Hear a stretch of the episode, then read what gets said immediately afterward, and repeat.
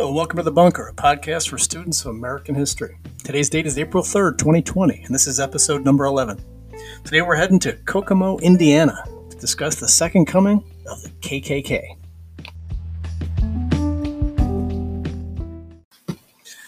I want to kick this episode off with an uh, excerpt from Linda Gordon's book, The Second Coming of the KKK, uh, the Ku Klux Klan of the 1920s, and the American Political Tradition. Here it goes. On July 4th, a mass Independence Day celebration attracted 50,000 people to Kokomo, Indiana. Reserved train cars brought people from Indiana and nearby states. This patriotic gather- gathering was a celebration of Americanism. The food was so plentiful it required several rows of tables, each extending the distance of a block. In addition to the heaps of casseroles and desserts, the organizers provided 5,000 cases of soda pop or near beer, 55 buns, 6 tons of beef, 250 pounds of coffee, and 2,500 pies. There was a children's area featuring games and sports from toddlers to teens. Grown ups could watch a six round boxing match, a, barber a barbershop quartet, circus performers, and an evening film known as a talkie. As dusk fell, a huge airplane circled overhead with a huge white cross flashing from the fuselage while an acrobat performed daredevil feats on the wings of the plane. Nighttime at these events would always be featured by parades of hundreds in their robes carrying torches, what was then an American tradition. So, why am I in north central Indiana to tell the story of the Second Coming? Well, according to historian Robert Coughlan, literally half of the Kokomo residents were members of the KKK during its height in the 1920s. Um, best estimates from census data says that's about 15,000 people in a town of 30,000. Uh, they achieved national notoriety for this little Klan gathering. Um, estimates as high as 200,000, as low as 10,000. Linda Gordon put it at 50,000, where these Klan members and supporters gathered at Malfalfa Park for this massive conclave. At the conclave, a gentleman named D.C. Stephenson was elevated to position of position of Grand Dragon. Now, why is that important? David Curtis D.C. Stephenson was appointed the Grand Dragon he was from Indiana. So he's the head of recruiting in seven other states. He has massive wealth and political power, uh, one of the most prominent national Klan leaders. And he is viewed as responsible for reviving the Klan and widening its base, considered by many the most powerful man in Indiana at that time. It's him, it's Stephenson, that will bring down the Klan. Uh, and we'll get to its demise later in the podcast. So, to understand the KKK uh, as a mass, as a mass movement, as an American movement, it's completely legitimate in the 1920s. It's open. We need to do a little uh, comparison here the old Klan um, versus the new Klan. So you may recall the old Klan, born out of the post Civil War days and early Reconstruction, starts as a, a, little social club in Pulaski, Tennessee, led by Nathan Bedford Forrest. Um, used torture, lynchings, and basically they're trying to reimpose servitude on newly emancipated and enfranchised African Americans after the end of slavery. So, in your mind, hopefully, you can recall the amendments, the Civil War amendments uh, that led to those extension of rights. So, Emancipation Proclamation in 1863 becomes codified with the 13th Amendment. Uh, the 14th extends citizenship to African Americans, and the 15th Amendment gives the franchise the vote to black males. First time the word male was ever used in the Constitution. The Klan was essentially a terrorist organization. They used lynchings as a mode of intimidating and terrorizing the entire population down south, but mostly they were regulated to the south. Uh, New Klan is different on six fronts. Uh, number one, they're not secret. All right, they're still wearing their white hoodies and all that cool stuff, but they're openly campaign um, for political office, uh, acknowledging uh, and celebrating their membership in the organization. Uh, second difference, it's a mass movement with somewhere between three and six million members in the 1920s. Uh, women. There was a women's version, the WKKK. Uh, it was strongest north of the Mason Dixon line. There's actually more Klan members in Massachusetts than there is in Mississippi in the 1920s. This may surprise you. This next difference, they were largely nonviolent. Right. Were there violent episodes? Yes. Were there still lynchings? Absolutely. But all in all, as a whole, it was a community communal organization. Um, so the not, the violent piece is a small element of the new and improved Klan that's gone nationwide. Uh, and the last and most distinctive difference between the old and new Klan is the new Klan, while it maintained intense racism um, directed mainly at African Americans and other people of color, it fused that racism with religious bigotry and focused its um, attacks, its its modern attacks now in the 1920s on Catholics and Jews. Okay, so kind of differences between the old Klan and the new Klan. Uh, some quick connections to the second coming of the KKK and this mindset of the white Anglo-Saxon Protestant. We can actually connect this to F. Scott Fitzgerald's book, The Great Gatsby, which reflects the nativist ideology during the 20s. Uh, there's a violence, and some of you have read this book, so you know what I'm talking about. There's violence all the way through that text. And part of that violence is a byproduct of the, the racial fears and the conflicts that are kind of brewing in this intermixing of peoples as more and more immigrants are coming to America, which uh, rich white Americans believe their culture and identity needed to be preserved and protected. Uh, and they worried that this influx of foreigners would only bring filth and violence to the states, as well as corrupt uh, the patriarchal system. All right, so it radicalized and racialized uh, the culture of the 20s. It's this influx of foreigners. So in the book, in chapter one, Tom Buchanan is having that conversation with Nick, Nick and Daisy, and he, he quotes this book that he's reading. The book he references is The Rise of the Colored Empires. And here's the quote Well, it's a fine book, and everyone ought to read it. The idea is if we don't look out for the white race, we will be utterly submerged. It's all scientific stuff. It's been proved. I know. I do a really good Tom Buchanan.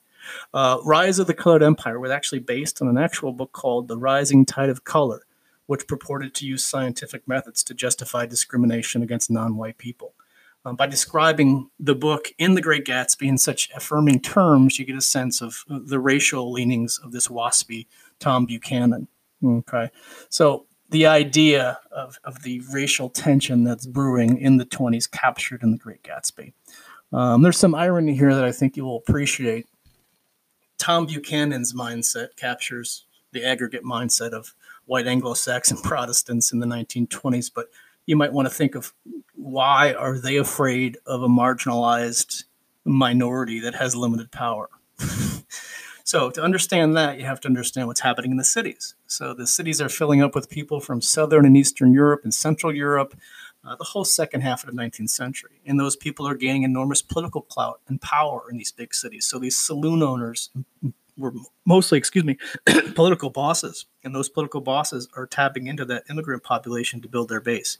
So they're electing representatives, they're getting to Congress, they're getting to the Senate.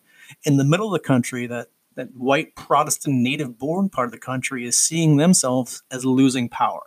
All right, so that rural urban dynamic starts to play out. So, what happened to the second KKK? What brought them down? Well, the first uh, is going to be a scandal. D.C. Stephenson, that grand dragon from the Hoosier state, uh, he's going to be tried and convicted of murdering a young state employee.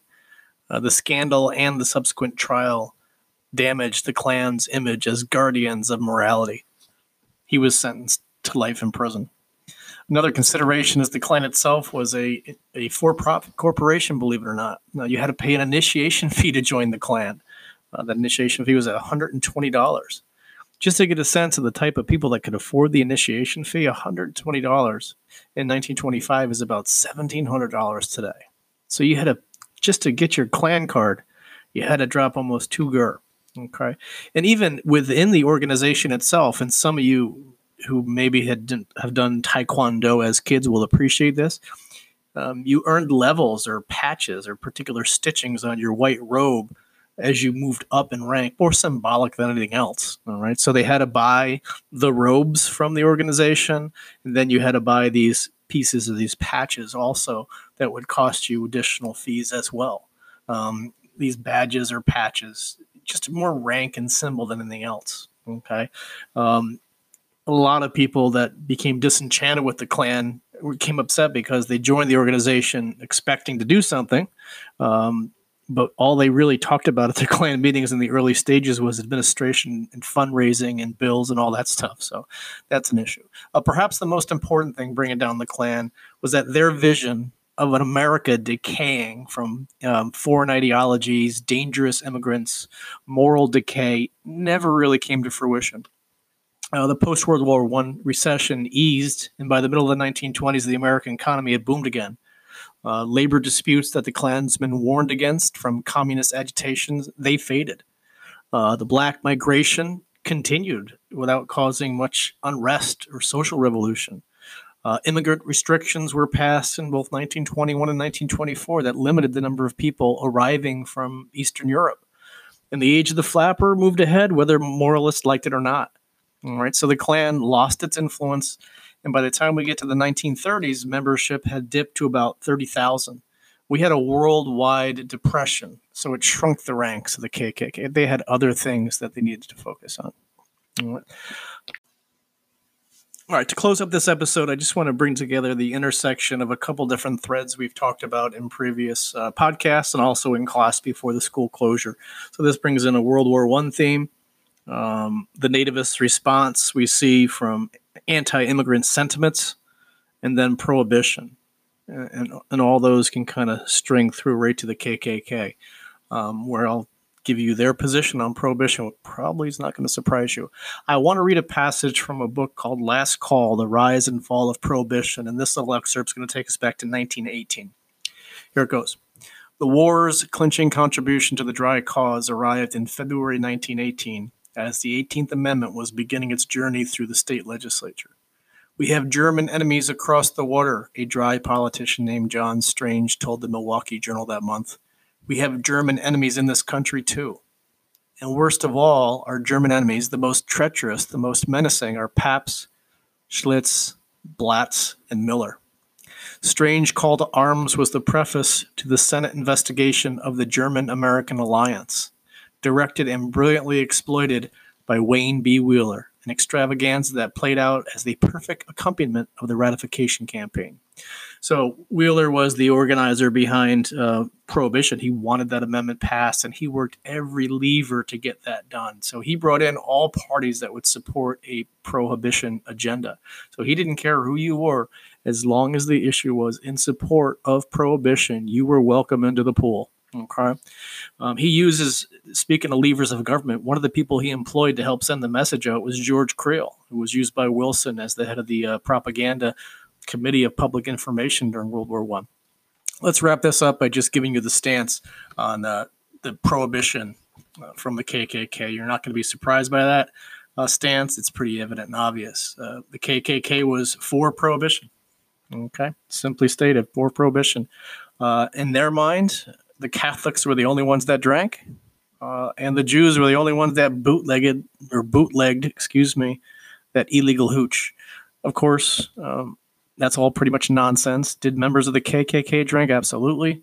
Uh, but they're targeting the Catholics and the Catholic Catholic influx, and of course they're targeting the Jews and um, targeting them as bootleggers. All this is nonsense, but it made for a pretty easy uh, conversation at these Klan rallies. There's the bad guy. It's the us versus them dynamic. All right, we will uh, see you next time. We're gonna actually use this transition to go into the next episode. So the next episode, what I'm going to do is um, kind of look at this undercurrent of xenophobia and discrimination that fueled the federal government's effort to curb immigration and defined who and what an American was. All right, we'll see you next time.